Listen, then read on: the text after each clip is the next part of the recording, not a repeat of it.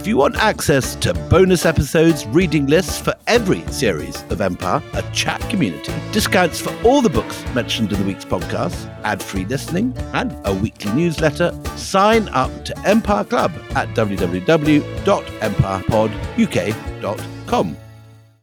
Why is it that with sparkling water, I'm always playing guessing games with what flavor I'm drinking? Is it citrus? Is it aluminum can flavored? Mm, not sure. Sparkling ice, though, they really mean flavor. Like in your face flavor. Orange mango, black raspberry. Don't even get me started on the strawberry lemonade. Kiwi strawberry slid right into my taste buds DMs last night and let them know who's boss. No subtleties there, and no sugar either. But it does have vitamins and antioxidants. Find sparkling ice at a major grocery store or club retailer near you. Sparkling ice. Anything but subtle. Cool fact a crocodile can't stick out its tongue. Also, you can get health insurance for a month or just under a year in some states. United Healthcare short term insurance plans, underwritten by Golden Rule Insurance Company, offer flexible, budget friendly coverage for you. Learn more at uh1.com. This episode is brought to you by La Quinta by Wyndham. Your work can take you all over the place, like Texas. You've never been, but it's going to be great because you're staying at La Quinta by Wyndham. Their free bright side breakfast will give you energy for the day ahead. And after, you can unwind using their free high speed Wi Fi. Tonight, La Quinta. Tomorrow, you shine. Book your stay today at lq.com.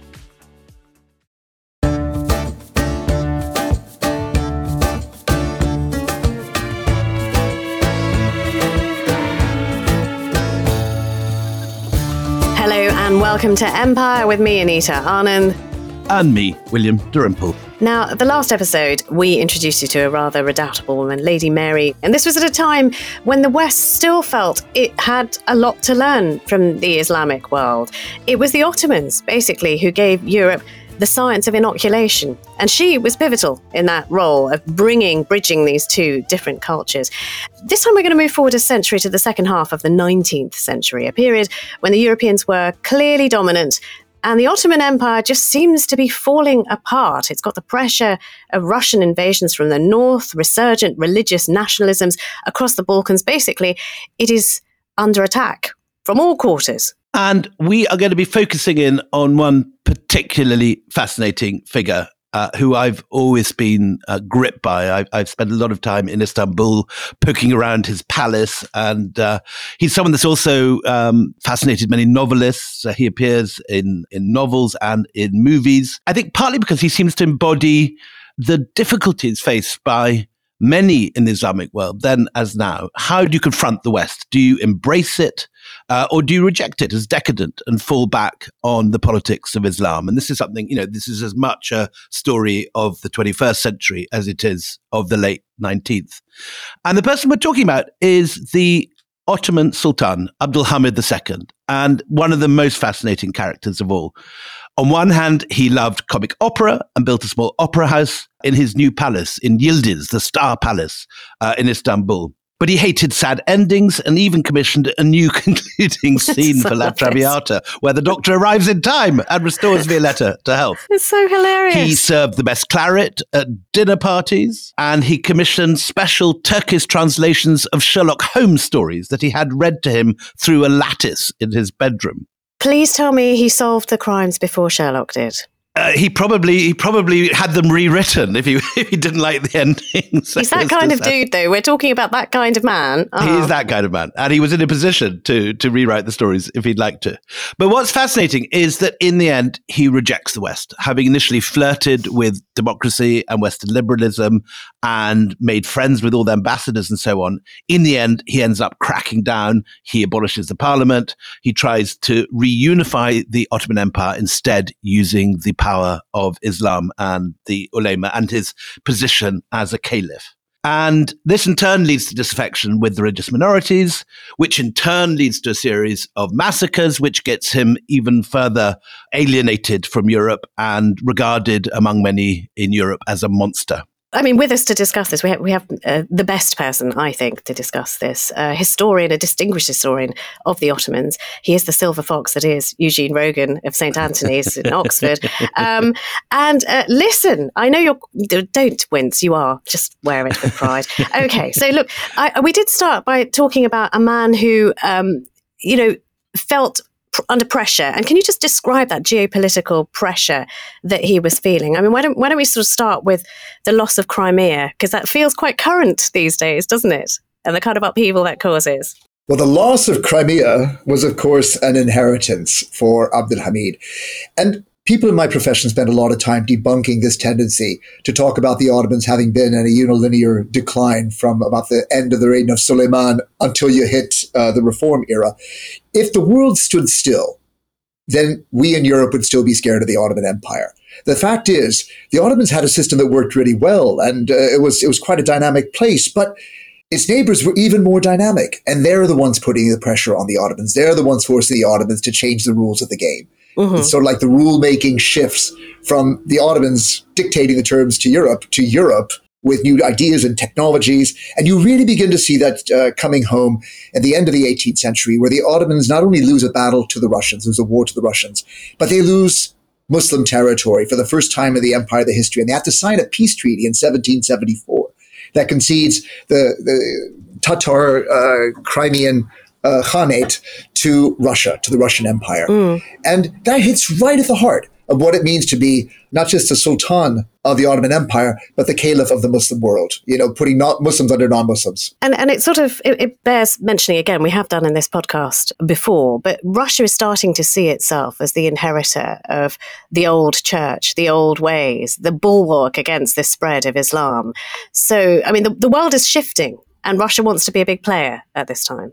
And everyone is painting their conflict in terms of their culture. So if you want to talk about the original culture wars, it's going to be Russia claiming to uphold the rights of Orthodox Christianity against the Ottoman Sultan upholding Sunni Islam. And in a sense, the, the nerve center of that is Constantinople, claimed by both. It had been the target of Islamic conquerors going back to the day of the Prophet but it only falls to the Ottomans in the 15th century, since which time uh, the Russian Tsar, or in the case of Catherine the Great, Tsarina, is targeting Constantinople as the kind of target of all of their cultural wars. So, but this is also the period we just had the American uh, Revolution. The Brits have been kicked out of America. We've uh, about to have the French Revolution, and these winds of nationalism are blowing through the Balkans, aren't they? The, the Serbs, the Greeks, the Bulgarians, all these guys are beginning to wake up and wonder why they're being ruled by the Sultan in Constantinople. And that's the big idea of the 19th century. I think that nationalism was the one idea that most challenged conservative rulers like the Ottoman Sultan and saw the whole territories in the, the Western Balkan provinces of the Ottoman Empire, which we tend to see as Eastern Europe. But if you go back to Abdul Hamid's day, that, that's the Ottoman heartland. Mm. This was certainly the most important agricultural land. It's where a lot of the ruling elites of the Ottoman Empire came from. So having these territories, starting with Greece in 1820, and then right through until you get to sort of Montenegro, Serbia, Bulgaria rising up against the Ottomans. They're taking away the very heartland of the Ottoman Empire, and that's a big threat. This is where we, we dealt in an earlier uh, podcast with Sokollu Mehmet Pasha. This is where he was from, wasn't he? He was originally a Serbian, I think, by birth. Absolutely. And so, you know, through the, the boy levy that had been the main recruiting method, both for the higher ranks of the military and for the civil service, Christians coming from Balkan provinces, converted to Islam, trained in the imperial capital, and becoming the rulers of the empire had been the norm right until the 19th century. And that norm is being challenged because now these peoples in the Balkan provinces are beginning to identify themselves away from the Ottoman Empire as nation states in their own right. Is this being stoked by, um, I mean, again, it just all feels so very contemporary at the moment, doesn't it? So is it being stoked by um, European powers that, you know what, you don't want to be under them anymore, you don't have to, I mean, how much, how much of the dark arts is going on? Because that is the accusation, of course, that is is facing the Russians today. Um, the Russians level it at NATO.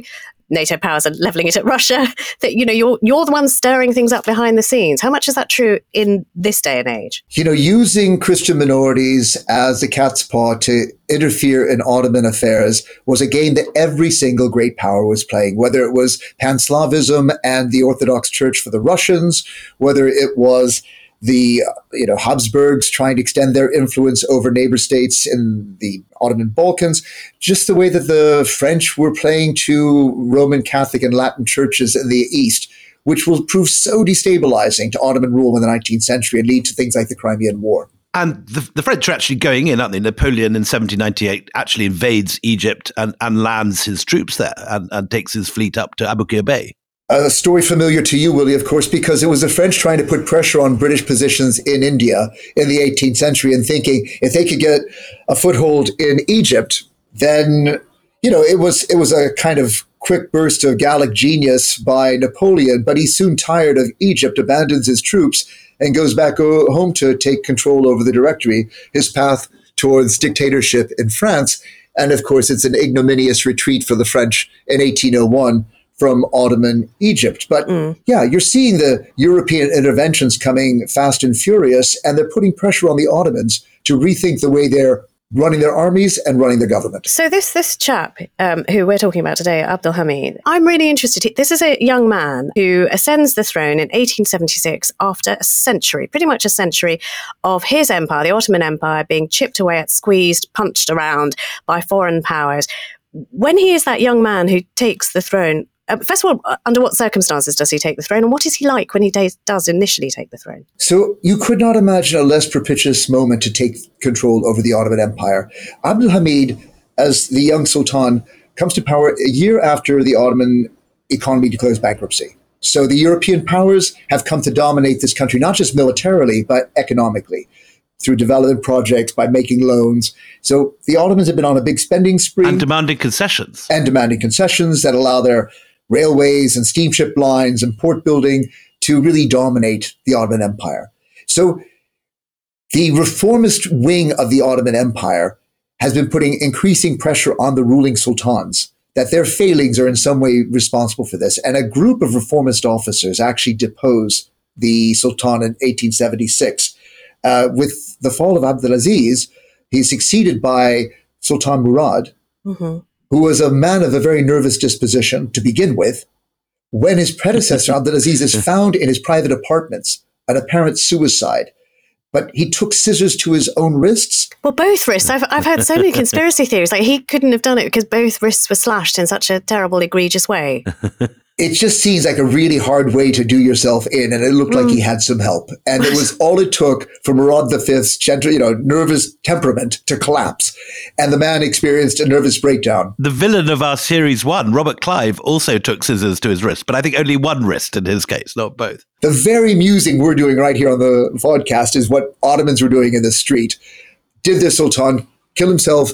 Or was he helped? Murad, within three months of ascending the throne, steps down and so it's at the end of 1876, in a year of three sultans, that we get the accession of Abdulhamid II. So you couldn't think of a worse way to come to power. So terrible time. I mean, if only we could imagine what it would be like to have three prime ministers, I mean, sultans in, in the space of a year. couldn't happen today. No. So, we're, I mean, this does not ease economic pressure to have this much instability. So, you've got political turmoil. No doubt you've got continuing economic turmoil. We've learned that in recent times. So, we've got a young, sort of 20 something year old man who's taken the throne. And it's awful. It's sort of, you know, it's surrounded by pools of mysterious blood. What is his of mind when he takes over, and how secure is he in the position? Well, the first thing he has to deal with as he comes to power are the pressures from reformists within his own empire. In trying to hold his empire together, he gives them the big concession they've been bargaining for all along, which is a constitution. Why is a constitution so important? It, be, it brings the rule of law to government, and it means that no one can make arbitrary decisions that might lead you into bankruptcy or bad wars. So reformers have been calling for the silver bullet of a constitution, and he concedes it. But in so doing, he's giving away some of his powers, right? A lot of his power. I mean, it's it's a constitution model on the Belgian constitution, which was a really autocratic constitution. I mean, the, the guys pushing this agenda knew how to persuade an autocratic sultan to come round to a constitution because he still had the power to suspend parliament, to pick his own cabinet ministers and fire them at will. You know, the Belgian king was a very autocratic king, and the Ottoman sultan took that constitution as a role model. And as, as part of the constitution, we're talking about an elected parliament that represents minorities, you know, because we've, we've often spoken about how Jews who were chased out of the rest of Europe found sanctuary in the Ottoman Empire. So we've got Muslims, Christians, and Jews all muddling along in this new parliament, this vision for a, sort of a multi, multicolored government if you like. The Rainbow Parliament ruled in Istanbul for about 12, 14 months, no more than that. But the idea of bringing the masses into politics by giving them a vote, admittedly, it was a two phased vote. So you first voted for electors, and then electors actually picked parliamentarians.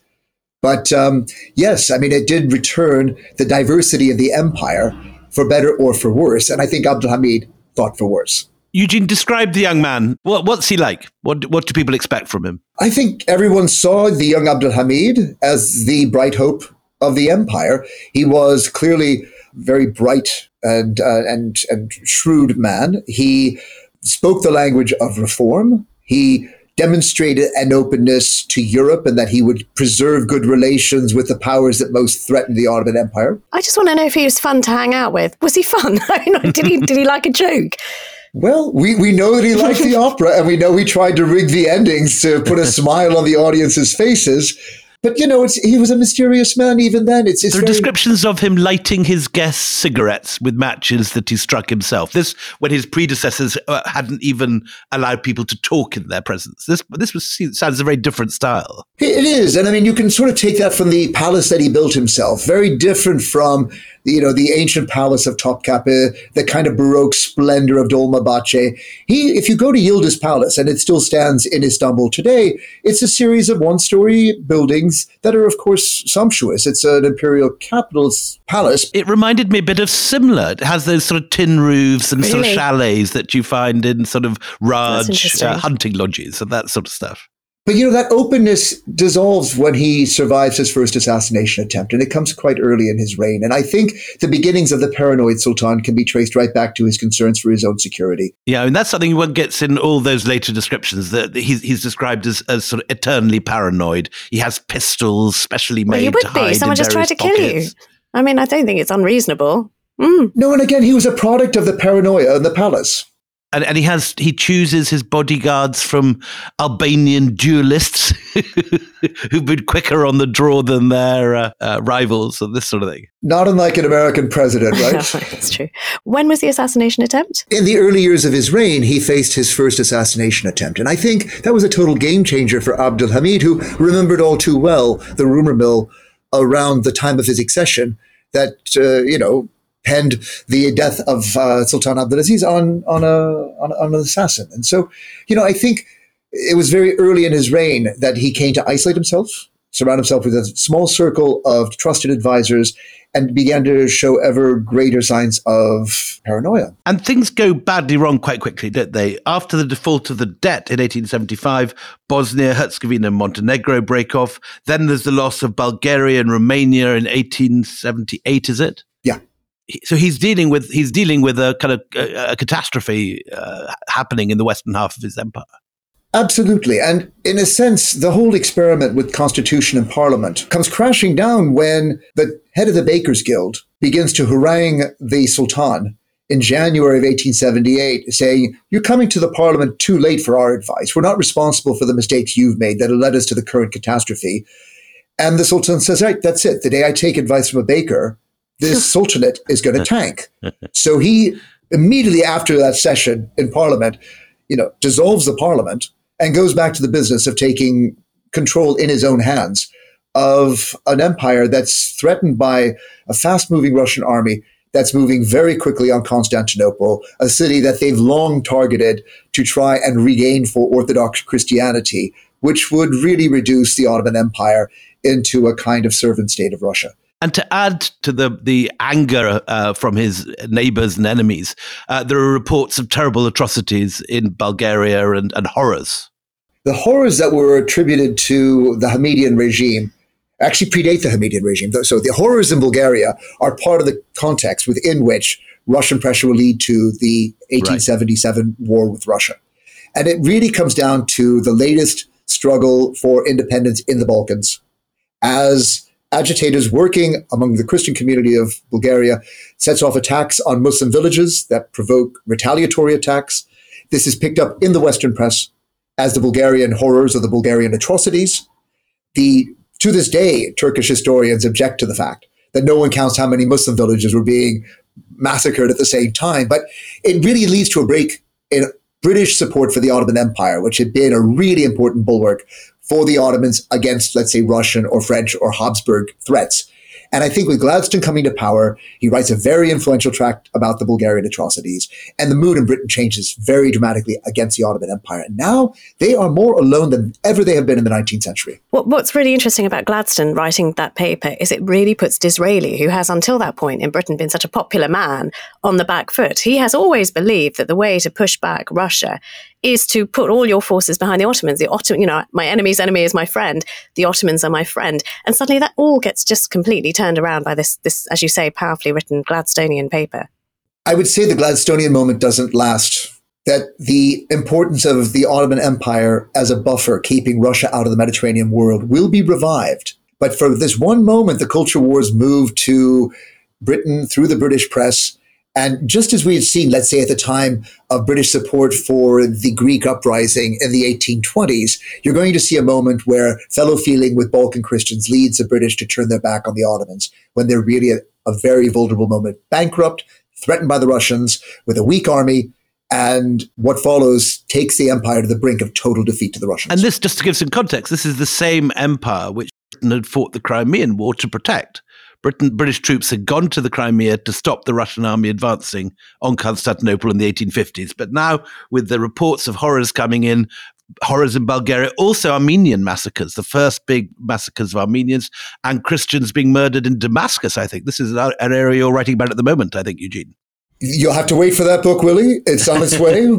we'll talk about 1860 massacres in Damascus in another podcast.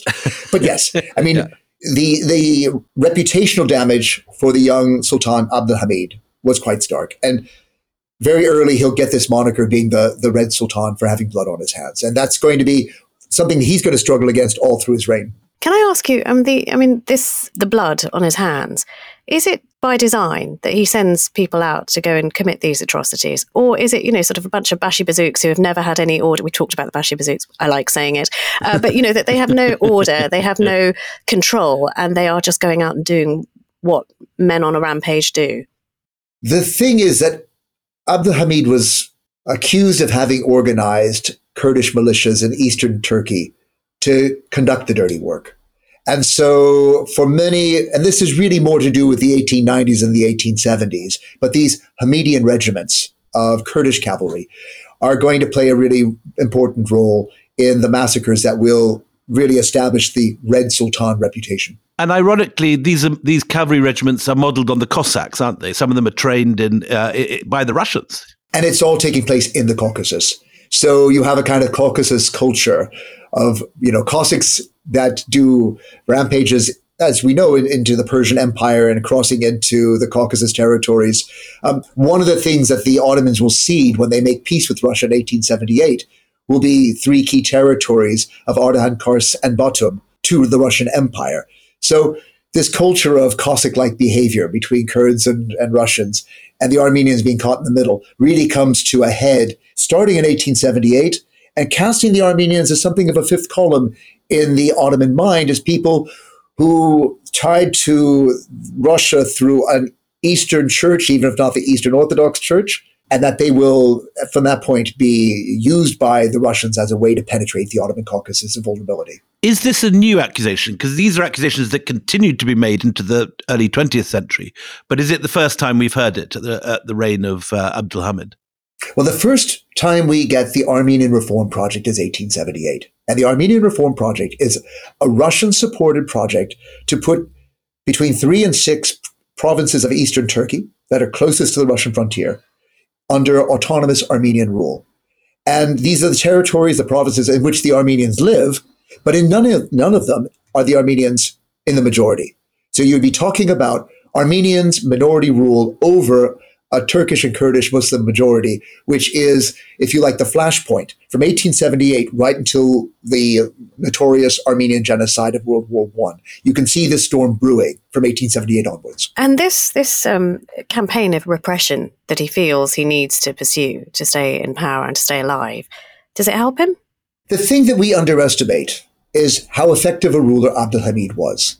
He wasn't a reformer in the sense of bringing constitutional monarchy to the parliament and uh, to the empire. He tried that and he abandoned it. But he was able to hold the empire together after massive territorial losses at the beginning of his reign. And really, after the loss of Egypt in 1882, something which he really had no means of stopping. He is going to hold that empire against further encroachment until the revolution in 1908. It's not until 1908 when his iron grip of the empire is challenged that you're going to see the next parceling out of Ottoman territories to European neighbors. And he does so not just by authoritarian repression, but by continuing reforms that make the Ottoman state fit for purpose. So, mm. a better running bureaucracy, a better education system, actually, a codification of law that makes the rule of law more meaningful. This is all under the surface. Not, none of this is PR, doesn't make great press in the West, but it makes the Ottoman Empire work much better and explains why we get such a long reign of Abdulhamid II. Well, do you, do you know what's really interesting? I'm so glad you, you, you, raised that because I just disappeared down a rabbit hole of um, Abdulhamid, he's misunderstood. You know, there are so many people who regard him as being one of the greatest leaders of the Ottoman Empire. And and we have this impression, certainly, you know, I'm chatting to, to William, if this is a, you know, man who hangs out with murderous bastards, you know, um, the, the, what was the name of the fat, pink-cheeked, torturous psychopath that you like palling around with? Uh, Fahim Pasha. Fahim Pasha, who he was meant to be the, the torturer directly linked to Abdul Hamid in Constantinople. And when people disappeared in the capital, there was always said to be this was the man who Abdul Hamid had, had set loose uh, on and the taking opposition. great joy in torturing and dismembering people. But but you know there I, I, mean I've just there are two piles of, of thought on this, and and the one that comes I see from the, the Middle East, and you know there were there were a lot of getting really annoyed about this that don't believe the Western story. It is not true. This was a great man, and he was actually the the, the last great caliph of um, the Ottoman Empire. Anita, you know we're always getting it wrong when we try and take complex characters and reduce them to one thing or the other. And so he was both. You know, on the one hand, he did create a paranoid spy network that totally disturbed the educated elites of the Ottoman Empire. The closest thing we've seen to it in modern times would be the Stasi in East Germany, where you really proved your loyalty to the state by denouncing others. And pretty soon that cancer spreads right through literate, educated society it said that one half of the empire was paid to spy on the other half, and every prominent household had either a cook or a slave in the employ of the sultan's intelligence. Is that likely to be true, or is that is that just very unlikely to be true? But if it was the perception, that worked just as well. I mean, you know, to try and manage that extensive a network would be beyond the scope of just about anyone. Again, one thinks of the Shah of Iran and the role of Savak. You know, I visited Tehran in 1977 when I was a high school student, and my hosts at the time talked about their cooks like they were spies. Right. And whether they were or not, it didn't matter because you behaved constrained by that fear. So that's the paranoid, he's the author- authoritarian ruler side of Abdul Hamid. But the other side is somebody who really looked to European precedent. I would say Abdul Hamid was really a translator of European ideas and technologies. And yes, some stuff got lost in translation, but he really saw himself as being a key gateway for the ideas that would make this empire work better. And those often came from the West. And he looked to the Japanese, didn't he, as, as an example of how you could do this? He, he, admired the Japanese taking on the Russians, sinking their fleet, and so on. I think the whole Port Arthur experience of watching Japan defeat Russia sent an electric shock through the Ottoman Empire that an Asian power much smaller than the Ottomans could take on and defeat their great nemesis Russia. And that mm. gave them tremendous encouragement that if you could just master European technologies, then you could restore your place of power in the world and respect in the world. And that's that's where the kind of yeah, the the translator of European ideas comes to power. Eugene, um, you you were talking about um, liberal elites watching their cooks and uh, you know their coachmen with a great deal of suspicion. Liberal elites are very rarely quiet people. I mean, how do they react to this amount of oppression? Well, you know, for a while you had in Abdul Hamid's reign a, a totally respectful reform movement called the Young Ottomans, who were calling for, you know, uh, the, the Sultan to willingly concede to reform changes. Mm. And they disband themselves before they'll ever get to the point of actually confronting the Sultan. That didn't work particularly well. But you start getting in the elite, higher institutions of learning, the, the university equivalents. So the Civil Service Academy, the Military Academy, the medical faculty. Free thinking, well trained, well educated individuals, the creme de la creme, who you'd expect to be the ultimate loyalists. Mm. But they think for themselves and they don't like the repression, they don't like the paranoia, and they begin to organize around a new reform agenda in the 1880s, 1890s that would increasingly come to challenge the control the Sultan has over his society, with ideas about going back to constitutional reform. And those are your young Turks. And again, I, I you know, I'm really always struck by the fact that nothing we see is ever new. you know, so if you are a man whose friends all of a sudden overnight aren't speaking to him, you know, the doctors, the chess players, the people who like reading Sherlock Holmes and discussing it, if they're suddenly not speaking to you anymore because they think that you have murderous pink cheeked assassins up your sleeve, you are often driven, and I'm thinking sort of a, um, I mean, it's not, it's not murderous, but you know, some like someone like Donald Trump, who was once a liberal, who then falls into step, lockstep with a religious message, um, with those people who have a religious doctrine, who may not have been his people ever growing up. Uh, is that the same? Is that what happens with Abdul Hamid as well? My interpretation is there is a real pragmatism in Abdul Hamid's turn to Islam as the glue that will hold the empire together because his experience coming to power at the time of Bulgarian atrocities and all of that is that the Christian communities of the empire did not have the same commitment as did the Muslims. And if you wanted to find a, a glue that would hold the empire together, it was Islam. Everywhere else, the Christians were between, you know, 8 and 15% of the population. Go for the 85. Get them squarely behind your sultanate, and you'll have the cohesion, ideological appeal that will keep the empire together. And the other thing is, it's your way of putting pressure on the British in India or the French in North Africa, because you can appeal to Muslim sentiment in the empires of your European adversaries that will make them nervous about shaking your tree too much. Today, we're obviously very familiar with those who reject the West uh, in the Islamic world and who look to Islam as the solution turn your back on the West, turn the, your back on the decadence uh, of Europe and, and today America, and look to your Islamic roots for, for sustenance. Is Abdul Hamid one of the first people to sort of pick up this message and use it politically? Well, you know, for those who argued reform had to come by imitation of European norms, there was a very influential counter voice, and um, someone like Jamal al-Din al-Afghani will emerge as a really influential character right across the Middle East and India as someone who's saying, look, there's a lot we can learn from Europe, but it's not by imitating them that we're going to be strong again. It's by returning to our values that we're going to be able to really challenge Europe in its own game. Eugene, we've got to take a break there, but let's come back to Jamaluddin Afghani's very important character, still uh, uh, an Islamist voice that has great resonance across the Islamic world today. Let's come back to him after the break.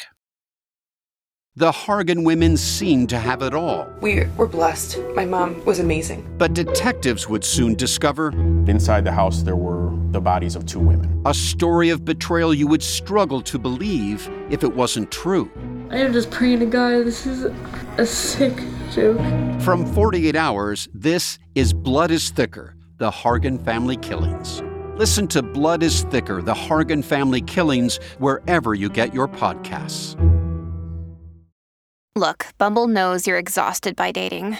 All the must not take yourself too seriously and 6 1 since that matters. And what do I even say other than hey? well, that's why they're introducing an all new Bumble with exciting features to make compatibility easier, starting the chat better, and dating safer. They've changed, so you don't have to. Download the new Bumble now. Whether you're making a delicious family meal or a post workout snack, choose the farm fresh taste of Eggland's best eggs. Only Eggland's best hens are fed their proprietary all vegetarian feed. That's what makes their eggs more nutritious. With 10 times more vitamin E, 25% less saturated fat, and 6 times more vitamin D compared to ordinary eggs. Eggland's best. Better taste, better nutrition, better eggs. Visit egglandsbest.com to learn more.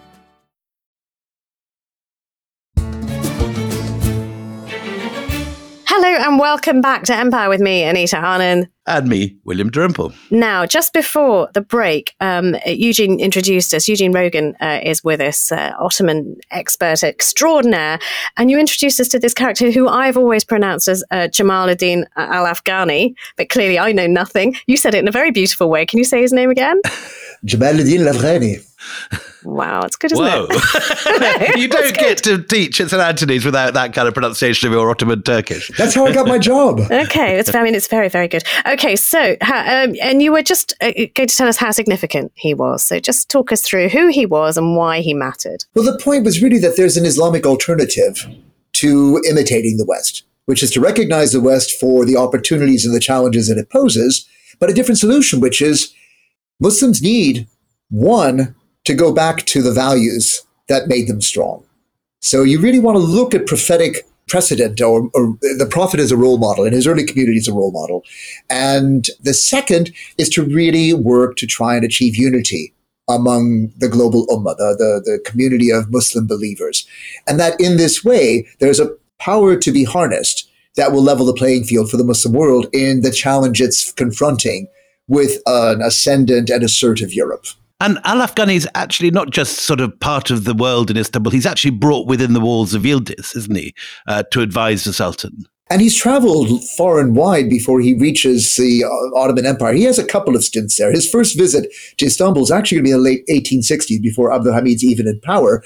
And he gets expelled for his reformist views. So he's already seen as a bit of a firebrand. And he's going to spend the 1870s in Cairo, so the early, early years of Abdul Hamid's rule, where he's going to settle into the very famous Mosque University, 10th century, El Azhar. And there he's going to create a circle of followers who are going to prove very influential to this Islamic response to the challenge of Europe, none more so than Sheikh Mohammed Abdu, who will wind up becoming a very influential figure in Al Azhar, in Egypt, and in the Muslim world at large.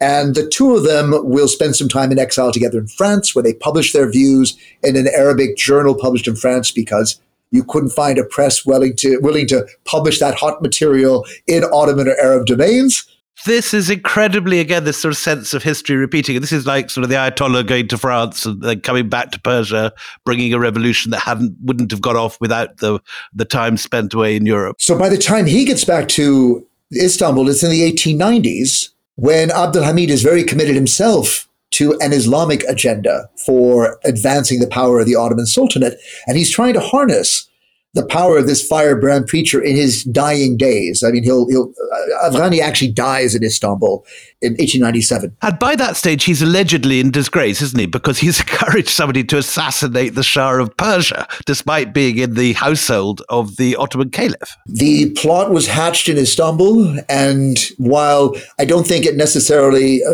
brought any problems between Persia and the Ottoman household itself, it was something that overshadowed Abdul Hamid through his dying days. So we've established the, the sort of the hardliner side of things. You mentioned the Young Turks very briefly, but I don't feel we really yet have got to grips with who they are and what place they have in this Ottoman Empire. So the Young Turks emerge in elite institutions, as we said before. It was largely a civilian movement. And they showed all of the enthusiasm that they lacked in discipline. And so they proved to be a very easy circle of thinkers for the spy network of Abdul Hamid to penetrate. And even though they tried to take a kind of cellular approach on the model of, let's say, the Carbonari in, in nationalist Italy fighting against Habsburg Austria, so you try and create these cells that don't communicate with each other. By the 1890s, they've been fairly blown, and the movement will move from civilians to the military. And it's at times like that that uh, someone like Mustafa Kemal, the later Ataturk, will get drawn into the movement, and where it's the military academy in particular that will become the hotbed of young Turk thinking and mobilization. And the city of Salonika in particular? Well, what happens is the young Turks are driven from Istanbul by the effectiveness of the Hamidian spy network. And then they go to the periphery. So you have cells that are quite active in the Syrian provinces and cells that are quite active in the remaining territories under Ottoman rule in the Balkans. And at this point, you're really reduced to Albania, Macedonia, and Thrace, that sort of central band going from the Adriatic right across to the Aegean. Uh, that's still an Ottoman rule. So a, a city like Salonika would have been a hotbed of young Turk mobilization and activism. And tell me about these three figures who who come to the fore as the committee of, of union and progress.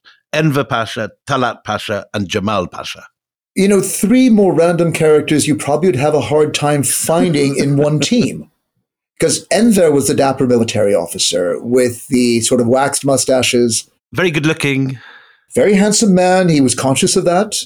He would always pose with the correct profile that made, you know, the crowds wilt. He had spent time as a military attaché in Berlin, spoke great German, was really enamored of Prussian military culture and tradition and was a great believer in German power. And this is going to be very important later, isn't it? This this fondness of Germany. It's going to very much shape his views when we get to the Young Turks coming to power in World War One. Next to him, you get the postmaster's son, Talat Pasha. Who's not at all good looking. He's a kind of burly, sort of, uh, rather sort of hopeless character. Well, hopeless, but obviously very canny, very shrewd, respected by his peers one of the key thinkers of a constitutional reform movement, and so a central player as And ruthless. He will prove to be ruthless. I, I think that he would have been perceived by many of those he would later turn on as, and none more so than the Armenians, as an avowed friend. So wow. the ruthlessness really comes in the height of World War One. Before then, you would have seen him as an open-handed reformer and with a very sweet smile. People talk about his smile, don't they? Yeah. And he had a lot to smile about as his movement was going from opposition to challenging the regime to a successful revolution. And third will be Jamal Pasha, who is in many ways seen as the most uh, choleric, you know, a, a person of violent temper. He will don a uniform with very little prior military experience, will emerge as Minister of Marine and try and set the the navy of the Ottoman Empire on a reform agenda will be driving for them to acquire British built dreadnoughts that would change the balance of power in the Eastern Mediterranean and in the Black Sea. So, a man of great ambitions. And these three men will come together around a common agenda of trying to force a return to constitutional limits on the Sultan. So, so we're headed towards that really important milestone now, 1908, where everything changes. Um, so, how long were they together, working together, scheming together before 1908, and they can put their plans into action? You know, we have very little evidence of what exchanges these three men engaged in. We we rather have the the, the descriptions of the way that they embraced each other upon the success of their revolution. And in the first instance, the revolution happens without a great deal of coordination between the masterminds of the movement. In a sense, what happens is an accident of history where the Sultan sends a campaign force to Salonika and to the Balkans to root out cells of young Turks who, fearful that they're about to have their cells exposed, take to the bush in a rogue bid to call for the constitutional movement to become a popular movement among the towns around Monastir and in the villages around Salonika. And the surprising thing is, these dissident officers going out in small bands were able to generate so much popular support that you have whole townships declaring themselves liberated townships under constitutional rule. And at this moment, the head of the Sultan's campaign force is assassinated in a moment that sends panic through the Ottoman capital and encourages the revolutionaries that if they strike at that moment of vulnerability, that success will favor the bold. And they move on Istanbul in 1908. You know, they, they actually move on the campaign force that takes them, and they then move on to Istanbul to impose their writ on the Sultan, who concedes the biggest demand, the restoration of the constitution, before this action army is able to reach the gates of Istanbul so that he could claim credit yeah. of having restored the constitution without having done so under pressure. Which I mean, it's so strange because he does almost sort of take credit. Like, look, look what I've done. Look, look at me. But wouldn't you? Well, yeah, I suppose. But did people buy it? well, it's the interesting thing is you would expect, you know, the Times, the New York Times, the banner headlines, Constitution restored, revolution wins.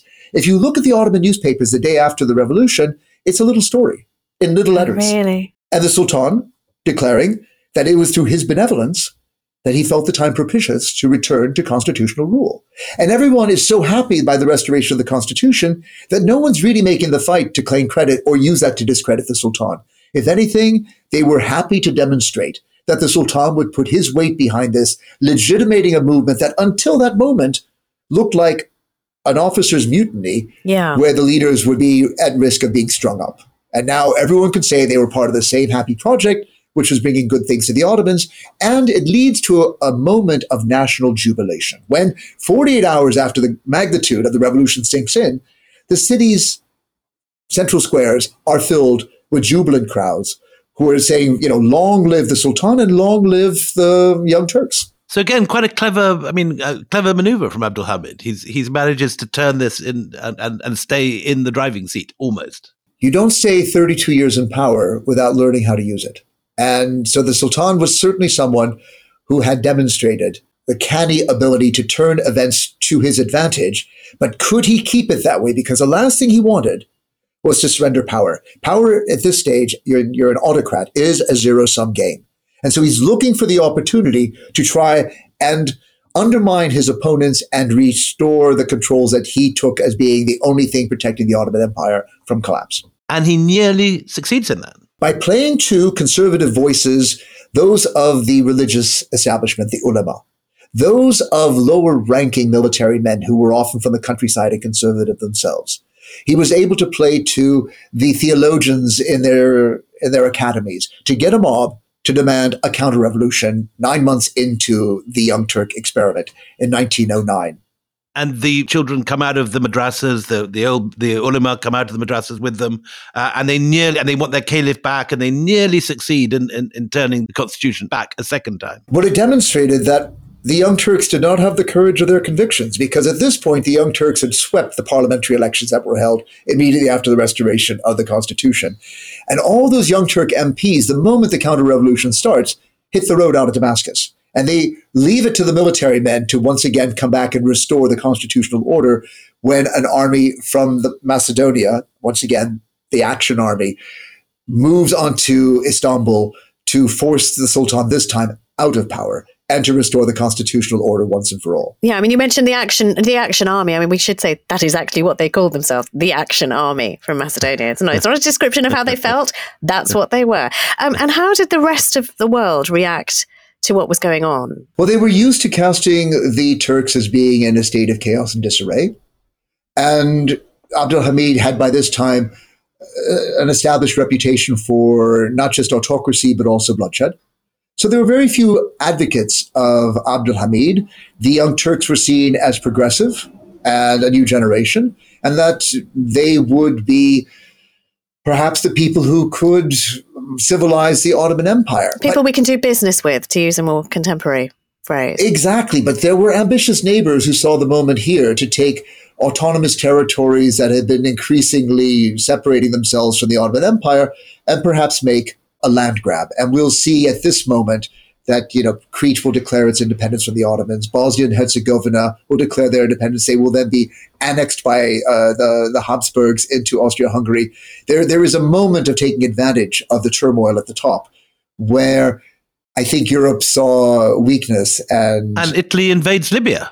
Well, Yes, I mean the the Italian invasion will come a couple years after the Young Turks' uh, counter revolution, uh, put down the counter revolution in 1909.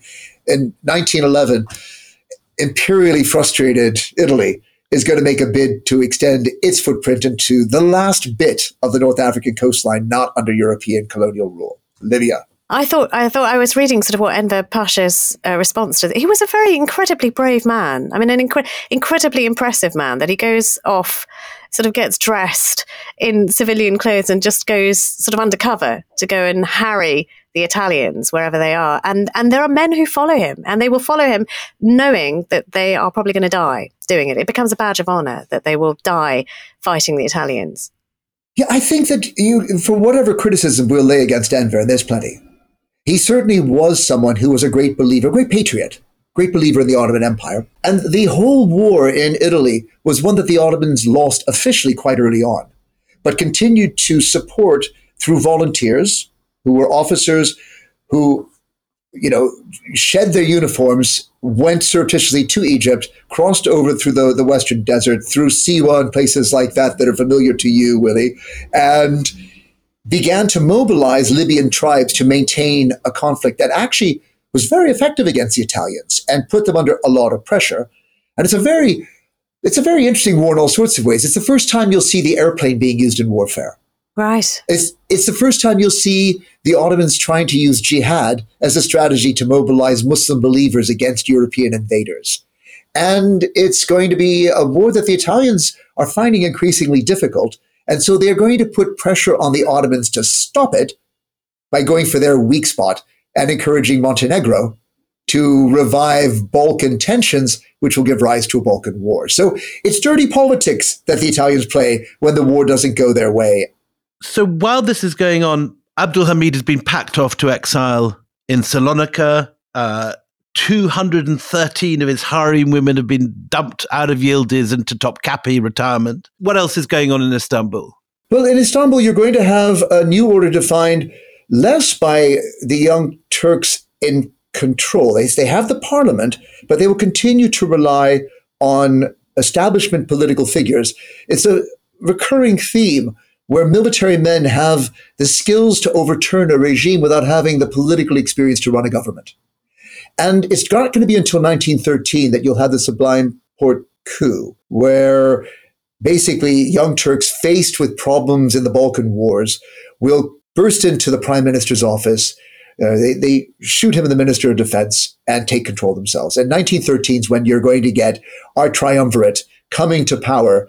And at the same time, they have imposed a new sultan, Mehmed V, who is going to be uh, very subservient to the Young Turks. So it's ended are the days of a dominant autocratic sultan, but it's going to be really increasingly Young Turks who are going to be taking the agenda in a wartime context. The Libyan War in 1911, and then in 1912, the, the yet more catastrophic First Balkan War.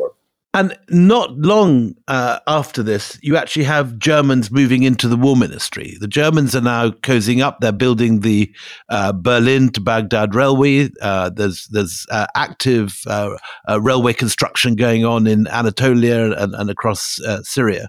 what's the position of the Germans and the Young Turks? Are they are they close allies, or are they just one among a number of European powers cozying up to the Young Turks?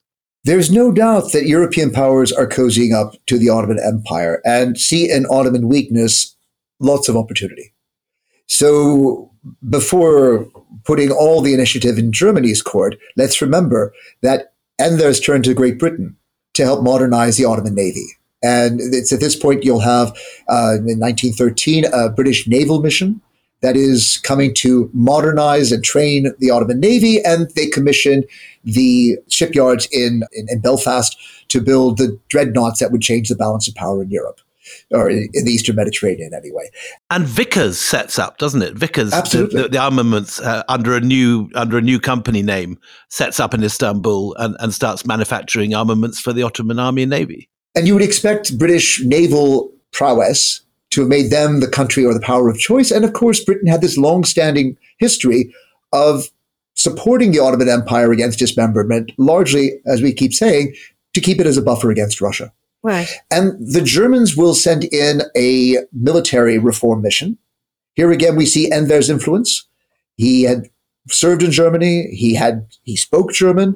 He had great respect for Prussian military science, and so Liman von Sanders is going to head up a military mission that ruffles British and French feathers, but will be equally influential in making Germany the number one trainer and provider of military hardware to the Ottoman Empire starting in 1913. So you've got sort of the whole of the Balkans bubbling up, and then you have this one moment of frozen horror where a young man called Gavrilo Princip takes out a gun, fires it in Sarajevo, and kills Archduke Ferdinand, and all hell will break loose. The first thing to observe is that this was a fight in which the Ottomans had no dog. And many in the Ottoman Empire assumed they could stand back and watch the Europeans fist it out over what remained of the Balkans. But this was going to lead to a general European war. And what the Ottomans knew was that the Russians were just waiting for the fog of war to give them the pretext to make a move that until now had frustrated them to seize Istanbul. This would actually become czarist foreign policy as of February 1914. And the Ottomans didn't feel or the Young Turks didn't feel they could stay out of that war. And so the question was on whose side would they enter? And the Ottomans would basically side with any country that would give them a defensive alliance against Russian ambitions in their territory. Would it be the British or the French who were allied with the Russians in the Triple Entente?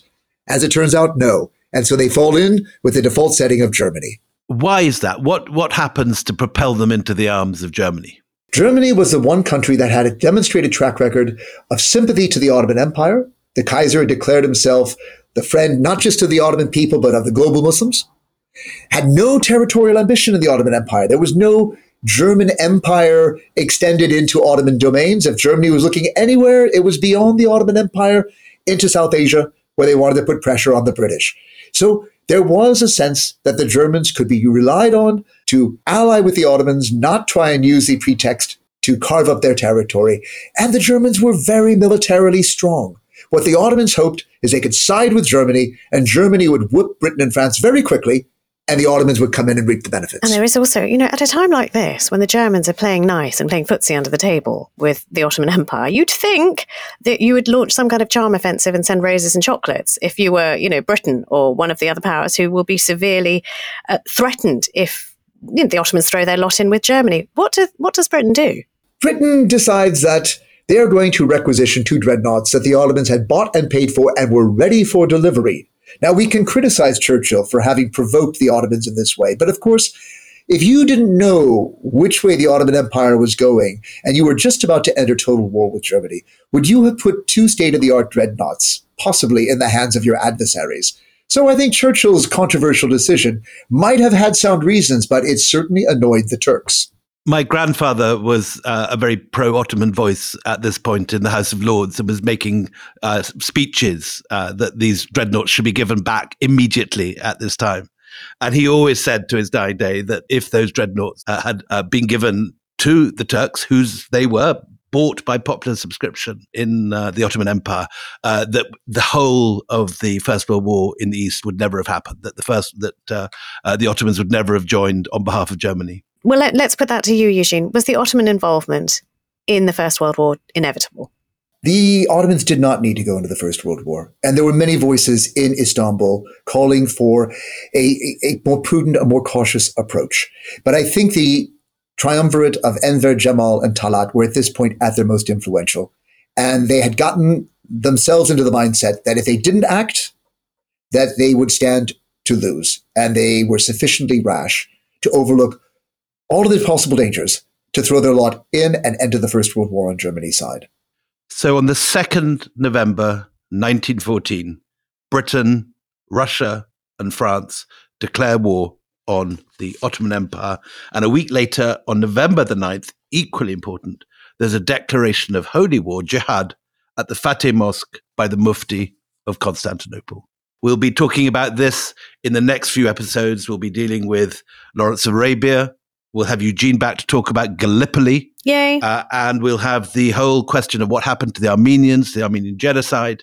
Uh, it all becomes very interesting. But as we've just seen, none of this needed to have happened. It's on uh, the toss of a Turkish lira uh, that this happens. Can I also say that if you if you are going to have withdrawal symptoms before our next episode comes out, um, I can hugely commend you uh, Eugene Rogan's book, The Fall of the Ottomans: The Great War in the Middle East, 1914 to 1920. Incredible book. Incredible book. But until the next time, it's goodbye for me, Anita Anand, and me, William Dalrymple.